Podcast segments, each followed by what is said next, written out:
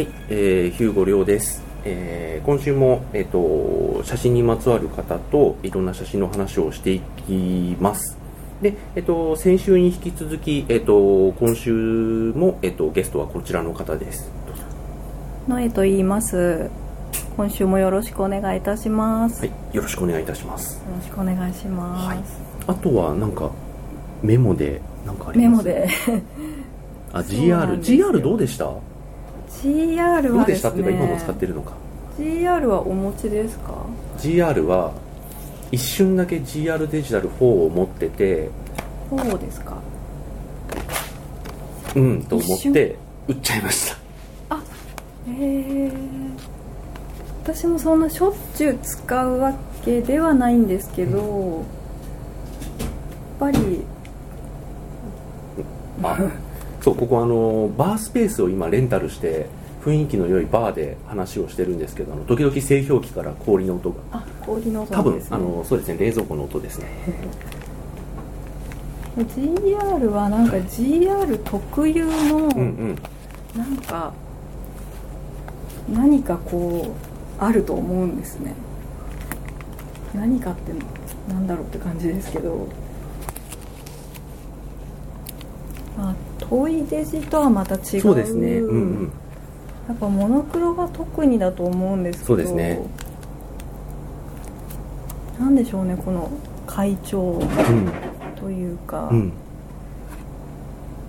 の GR のモノクロっていうのに惹かれて、うんやっぱり時々無償に撮りたくなうるん時はあります、 GR 使われる方はやっぱストリートスナップの方すごい多いなと思っててそうですねあの一応名目評価としてはうんあのーね、最強のスナップカメラじゃないですか、そうなんですね、うん、っていうふうに言われてるっていう認識ですねああでそういう方って大体やっぱり、あのーモノクロで撮る、あのーハイコントラストモノクロだっけなんかありますね、うん名前ちょっと忘れちゃいましたけどなんかそんなモードがあってそれでそのまま撮られてる方は多いと思いますねうんなんか GR デジタルのうん1とか2とかうんうん3とかでうん多少できることが違ったり、んそのモードの名前が違ったりとかあるかもしれないんですけど私が持ってるのは GR デジタル33さんうんですうねん、そうあの僕にとってはですけどはいあのー僕 BP カムの5050も、はいえっと、80いくつだっけなんかもう一個なんかあっあてーありましたねうん、あのちょっそとのクラシックカメラっぽいあのー見た目のあれも両方持っててうー、んであのメインで使ってるのがもうここにもありますあのルミックスの GX8 なので、うーんあのートイデジとこれがあればあなんかなねちょっと中途半端な位置になっちゃったんですよね GR 僕の中でそちらのルミックスは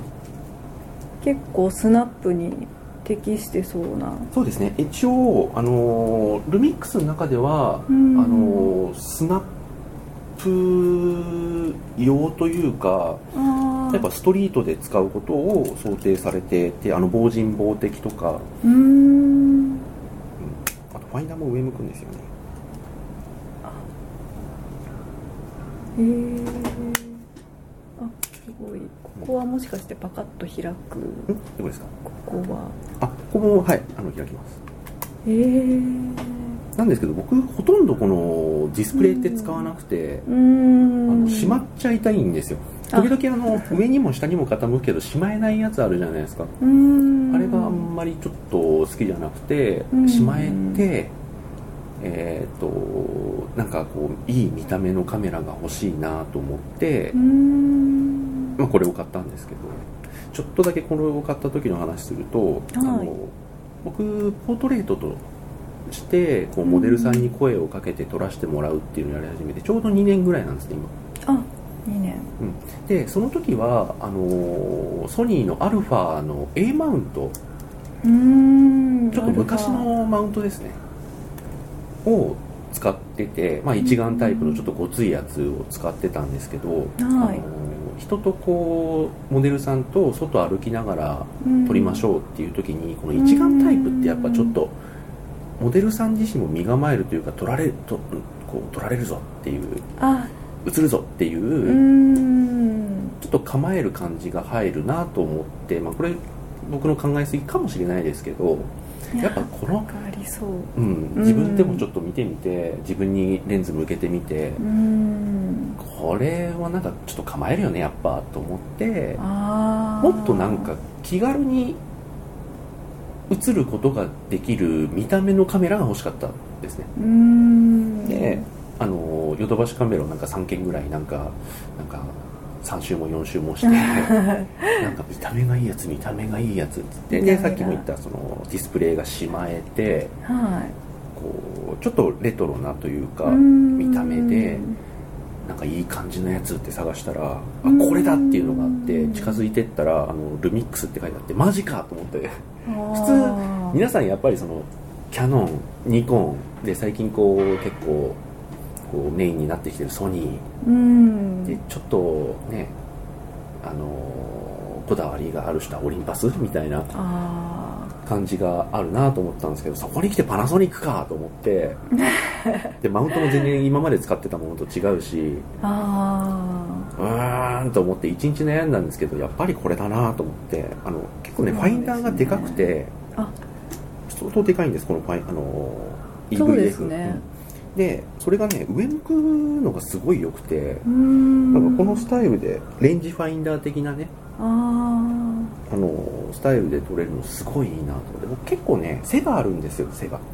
背丈があうんそうですねなのでこう普通にファインダーを覗きながらモデルさん撮ってうん正しい高さでって撮るとなんかね腰が痛くなりそうな姿勢になるんですよ、結構しゃがまないうんと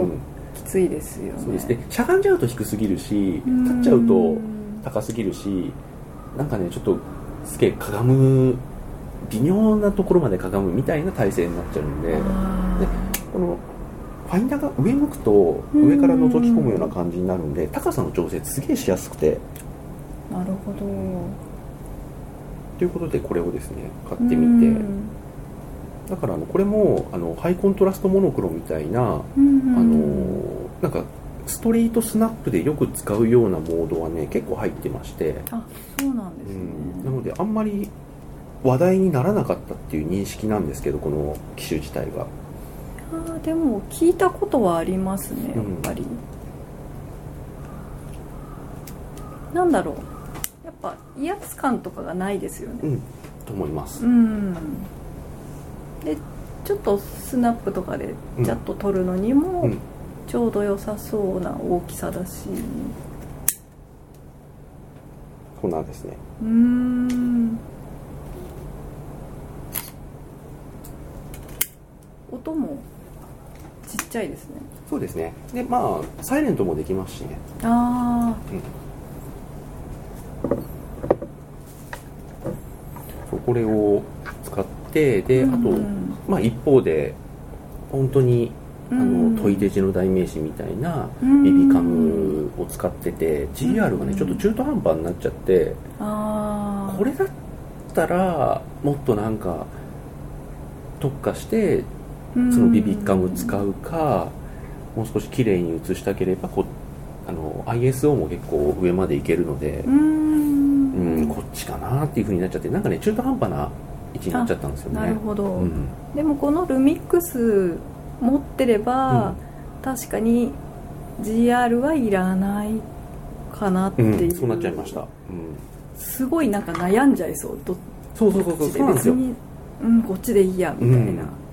らポケットに入る大きさあのミラーレスとしては、うん、ミラーレスの一眼レフ型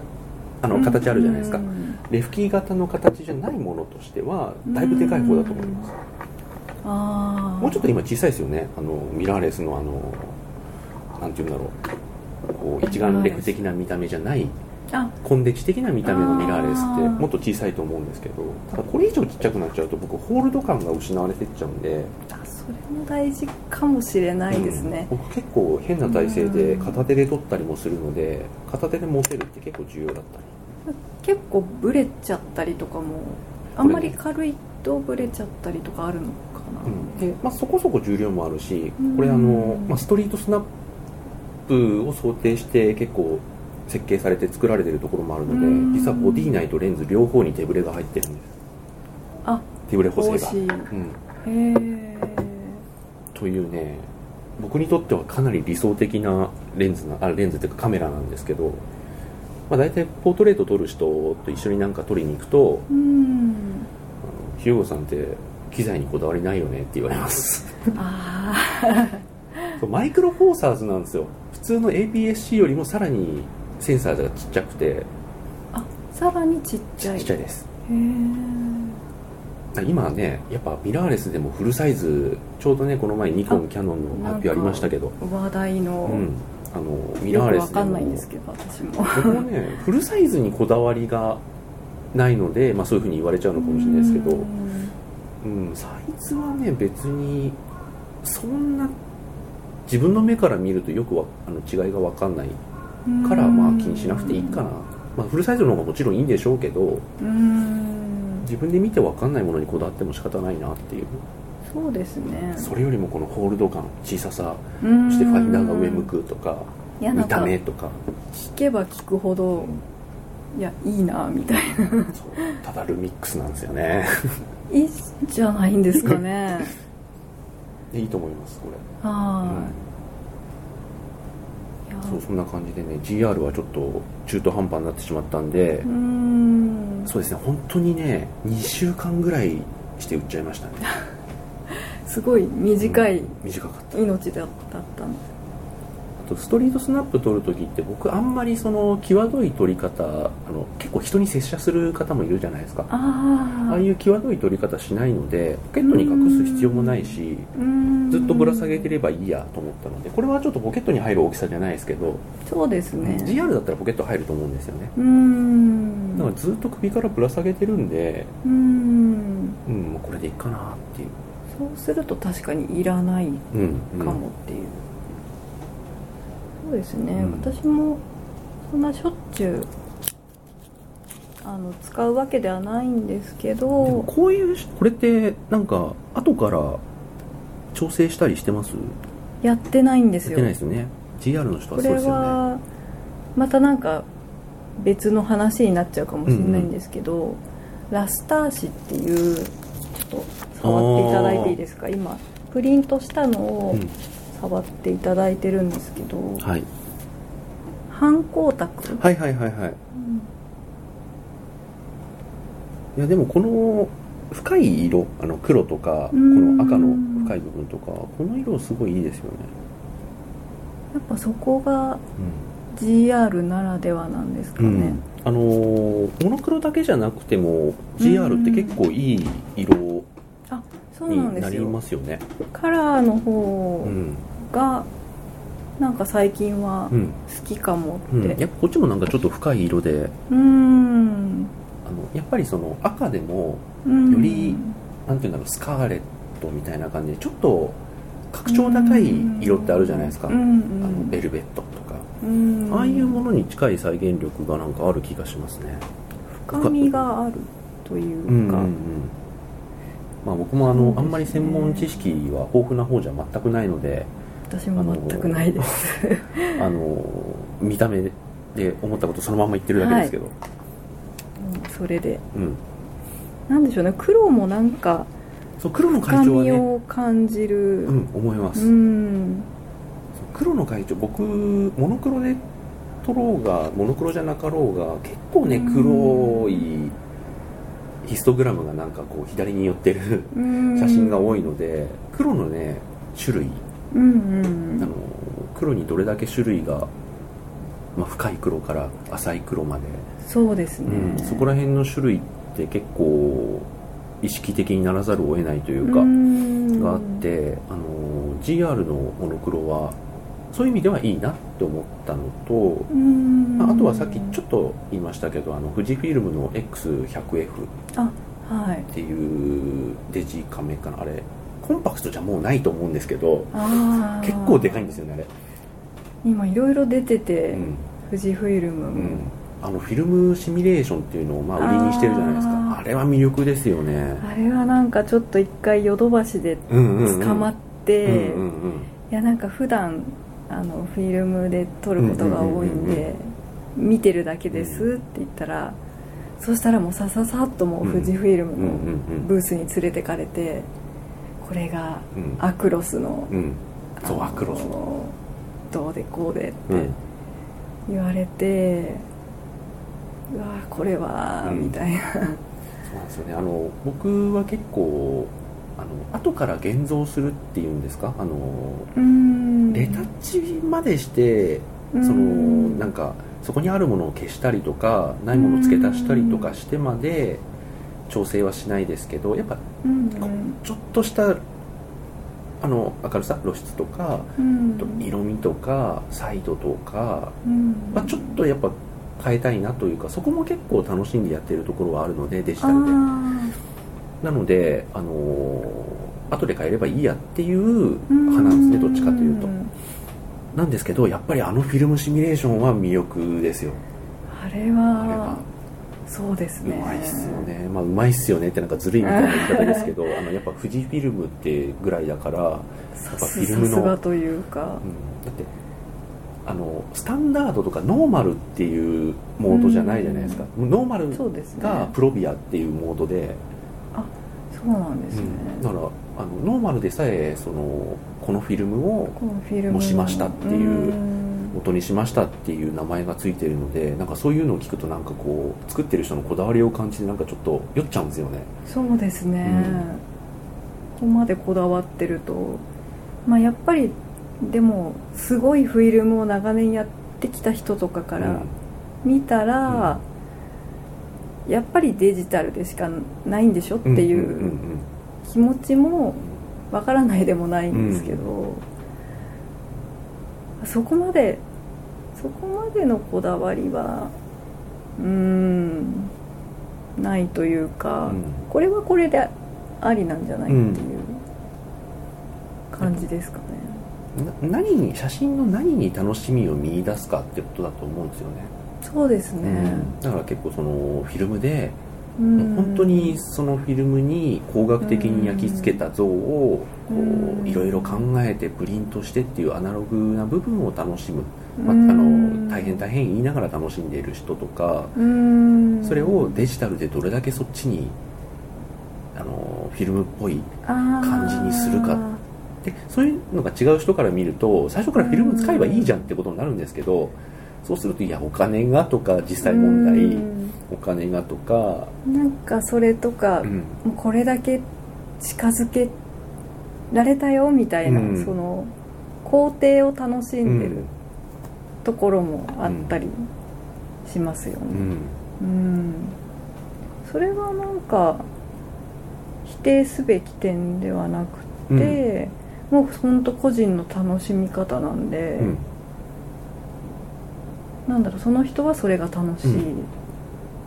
こっちの人はうんこういうのが楽しい、うんそれでいいんじゃないかなそうですね僕も全く同じですあのそれは楽しみ方とかそのポリシーとか哲学の種類が違うだけでどっちに優劣があるものじゃないと思うし、うんね、あのそれこそ写真に限らず、ね、映画監督だって音楽の人だってうん全く正反対のポリシー持ってるけどどっちもすごいみたいなうん人、ねいっぱいいるじゃないですか、そうですね、うん、だからそこの種類の違い自体が優劣に即つながるってことはまあないと思うんで、ないですね、うん例えばなんかハードロックのすごい、うんすごいなんか方となんかクラシックのすごい方を比べても仕方ないというかうんうんあのお互い分かる部分もあるだろうし分分かんない部分もあるだろうけどどっちもすごいことには変わりないしっていうそうですね、うん逆になんかそれが分かる部分がこうあった時に楽しいんじゃないかなっていうのそはうですなねんかすごい思いますねうんあとはなんかメモでありますか、メモでロモグラフィーロモグラフィーあそうですねなんかやっぱ最初に言った、その問い出字のはい遊び心っうんてあるじゃないですか、はいはい、あのさっきヒューゴさんがおっしゃった、うんちょっと久しぶりに、うんそのトイデジで撮ってる方の写真をうん見た時にあ楽しそうっていうそのうん純粋なうんなんかなんて言うんでしょうねもう何撮ったっていいじゃないっていう、うんだから僕から見るとなんでこんなもん撮ったのって、まあ、別にそれは否定してるんじゃなくてなんでこんなもん撮ったのって思いながらもうんその人にとってはそれがなんか気になったんですよね間違いなく、間違いないですね、うんあのーそうするとそれを考えていくとなんかねちょっと豊かになるというかうんなんかその人の人生をちょっと生き直すというかあちょっとなんそかういう感じだね一瞬そこに入り込んだような、うんそんなような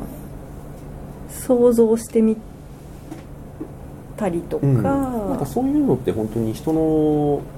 まあ、作品と呼ぶか何という呼ぶかは別として、うんそういうのをこう見る時の楽しむ時の結構醍醐味だとは思うんですよね、は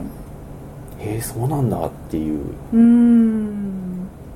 そこにはある程度こう読解力も必要になっていくとは思うんですけど、うん、そうですね、なんだっけなあので、はい、遊び心を遊び心、うんまあ、なんかそういうのをこうずっと忘れないで、うんいたいなと思う時にやっぱロモグラフィーっていうはいロモグラフィーの会社で出してうるいろんなカメラを出ますねあのーロモグラフィーってあのーまあご存知ない方はあのググってくださ いそういうあのーあれはカメラの会社フィルムの会社ちょっとよくわかんないんですけどなんでしょうねブランドかどうかちょっとわかんないですけどなですかねロモグラフィーっていうのがあってうん、まあのートイカメラの会社ですよねもうほとんどそうですねトイカメラだから、 なんていうん元だはろう海外うんうん、海外ですね僕海も詳外しくは知らのないトイカメラっうんていう感じですかねまあ、あとは何でしたっけあのインスタントカメラとはかいも出してますけど、はいそれも基本的にはすごくピーキーというかなんかこう楽しむもんじゃん写真ってっていうようなそれで哲すね学を感じる、楽しければ別にちゃんと写ってなくてもいいぐらいのそうあれですよねこれなんかこれなんだろうこれあの写真そう今僕 MacBook でちょっと写真を1枚表示させてるんですけどこれロうんモグラフィーって日本に直営店が1軒だけあって秋葉秋葉原原にというか、うんあのロモグラフィープラスっていう、う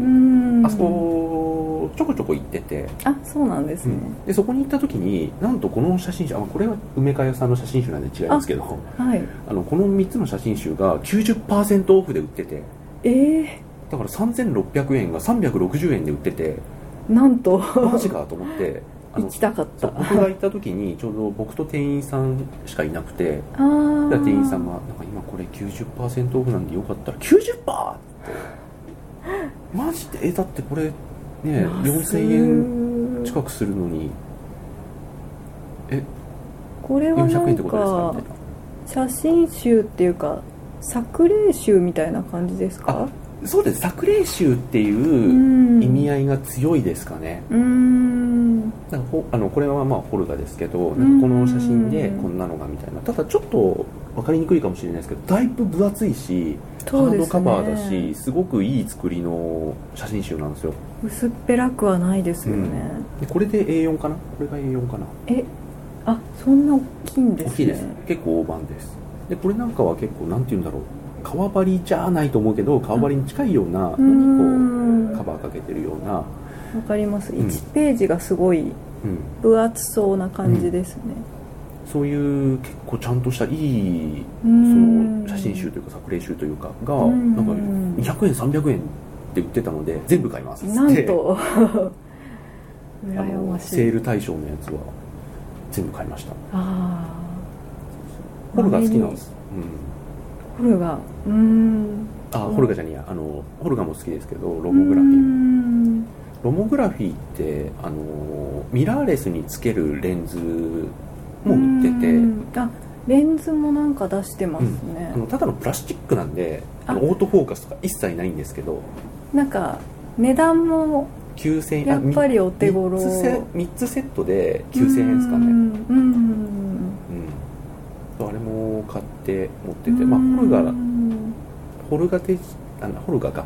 うんホルガーのレンズデジタルもありますねデジタルもホそうですありますしルガーあとはうんそのホルガのレンズをミラーレスにつけられるっていうホルガレンズっていうのもあります、うーんうじゃあえ例えばこのルミックスん、あルミックスにもはいつきますへえっとーえっとねホルガ風になるとかそういうことですかねまあ風になるちょっとまあまあうーんなんか言い方難しいですね難しいですねやっぱりそのなんて言うんだろうなちょっと雰囲気変わりますか変わりますねでも、うんう、んやっぱりあの普通のレンズに比べるとちゃんとは映んないしあこれがホルガレンズですねあーただのプラスチックなんですよ持ってみると驚きますああの本当に軽いんででただのプラスチックレンズが1個はまってるだけなんで あビビビビあかもビビビタ5050でこれがホルガレンズうーんあとなんだろうなあこれねボディキャップにレンズがついてるやつなんですよえボディキャッこのレレバーをカチャって持っていくとここがシャッて開いてこれもオートフォーカスとか一切できないんですけどうーんこれもね楽で結構使ってますえ薄いレンズってことですかそうですもうこれがもうここからあの電源入れるとミヨーンって伸びるとかも一切ないんでないこのまんまですねすごいすごい薄いうんであとロロモグラフィーどっかに出てくるかなもう写真が膨大なのでうーん今カメこラのって辺とかももしかしたらあそうですねホルガですねそうですこれはトイデジで、うーんまあ、ビビカムでしょうーんホルガデジタルああとこれがなんかあのビスタクエストのあ知ってまうんすあのキーホルダーみたいなやつ、うーん手前は映るんですですねあ映るんですケ専用のース、うん、あの革のケースをアクリューさんが出してて、それを買いましたあとロモグラフィーのレンズどっかにあるかなあったあこういうのが売ってまあしカラてフルなこれがねそれぞれ魚眼あ 12mm24mm ミこれがセットで9000円とか、まあ、1万円ぐらいで弱で、リ安いうん、売っててうーんこれマイクロフォーサーズにつくんですよそうなんだって安いのも魅力だなって思って、だから賞味1個3000円ぐらいでそうですよねでホルガレンズもそんぐらいなんですよ3000円か4000円ぐらいでうーんで最近だとあのちょっと話題にうんうなっんてたのが、あの映るんですのレンズを使ったやつありましたっけうんつるんですのレンズを使ったあトイレンズというかああーこーの中で出てこないかなちょっと写真がどこに行っちゃったこんなのもかるんですねあこれだあなんかみ見たかもしれません、これもプラスチックのケースあのプラスチックのそのだから映るんですにはまっているプラスチックレンズが、まあ、うん本当にそのまんまあのー実際に映るんですよ使われてたあーレンズですねこれなんか本当んなんて言うんでしょうパンケーキ以上にパンケー キレンズと言っていいのかみたいな、ボディあのもうボディキャップですよねキャップみたいな感じですね穴開けてプラスチックはめ込んでるぐらいのだけのやつですねこれが5000円ぐらいだったかなまあそんなもんですねへーなんかとにかくどれも共通して言えるのが楽しそうだなっていう、これも映るんですですねああちょっと買ってみようかなとか映るんですレンズはあのギズモードさんで通販で売ってますねああとアマゾンでも売ってるかうーんらあロモだギズモードさんギズモショップさんかすああ最初多分問いカメにはまった時、あはい、はい、い、つも見てたのが、ギズモショッうん、うん、プさんだったと思いますそうですね確か確か僕もそうだったと思いうます、ーんあこれロモのインスタントですあこれロモのこれロモだよなーダイアンあそうですねうんそうですそうです F F の方ですね120フィルムの方ですうーんミニなら持ってるんですけどうんまあでもミニになっちゃいますよねそうですねでも F も欲しいですね、うんあと最近ちょっと面白かったのはあのうん CCTV カメラっていうあの医療用とか監視カメラ用のレンズをああのあルミックスにくっつけちゃったっていうくっついたんですねあのマウントがあればあマウントアダプターみたいなのはで、いへえこれねすごい面白い写りです見たいですえっと医ね療用監視カメラとかに使う用のやつらしいんですけど1800円ぐらいでしたええただこれもオートフォーカスがないんですけどうーこんの特徴はですねあの F1.4 あるんです明るいすごい明るいんですあのねこんな風に撮れますわこれねすごい最近撮ったスナップの中では結構お気に入りいやーこれはなんて言うんでしょう他のレンズではちょっとち撮ょれないっと撮れないですね、不思議なうん、あの写真1800円で、まあ、F1.4 だととにかく明るいんですけどあのフうんォーカスがマニュアルなんであああの F1.4 なんて言ったらだいぶ焦点あの合掌距離短くなるじゃないですか、だからここにピタッと合わせなきゃいけないんですけど、うーんあの F 値をあの開放にすればするほど、うんうんあの周りがですねオールドレンズっぽいぐるぐるポケにそうなっでてすくるんですねぐるぐるですよねだからオールドレンズですね、あうん、考え方としてうーは、んあのそうあの僕もこれツイッターで上げてるんですけど今日という日の記録で上げてるんですけどあの木の幹をにピタッとあのカメラくっつけて下から上に向けて撮ってる写真があって下からなんですねそうでこれあの木が生えてなるて上の方に葉葉っぱがあるじゃないですかそれを要はカメラの底テーブを幹にピタッとくっつけてレンズを下から上に向けて、あーあそれでこの辺は木漏れ日かなんかそうですそうでですキラキラしてるのかあな真上見上げてる写真ですね、うーんあこれは面白い、うんこういうのはねなんかうん撮れると、あいいってなりますね、うんえそれはなんか普通に売ってるんですか僕はアマゾンで買いました、アマゾンうん、すごいなアマゾン1800円と思って F1.4 で1800円と思ってまずそこで引っかかってああなんでこんな明るいのにまあマニュアルフォーカスだろうけど、うーんこれなんだろうと思ってでマイクロフォーサーズ用のマウントアダプターあのオプションが選べたんですよニコン用とかでとかマイクロフォーサーズあるしと思ってで1800円だからいっかと思って買ってみたらえー、なんかね発送が中国だったらしく てなんか来るのに4週間ぐらいかかりましたけどでこれでモデルさん撮ったのはどれだっけなでもこんなですねこの辺かなこれもそうですそうこれも、あはい、ー同じレンズですねちょっと周りボケてますけどあうのーんこれはもうあのレンズと被写体さんの距離がだいぶ近いのでそこまでうーんぐるっとはなってないですけどうんただやっぱりもうねあのモデルさんを真上からほぼ真上から撮ってるんですけど右と左でもうピントがね違いますねそうですねだいぶピントはシビアですうんうんいやーちょっとなんか魚眼に近いようなあー形もちょっとありますうよね、んそれは思いましたね、こういう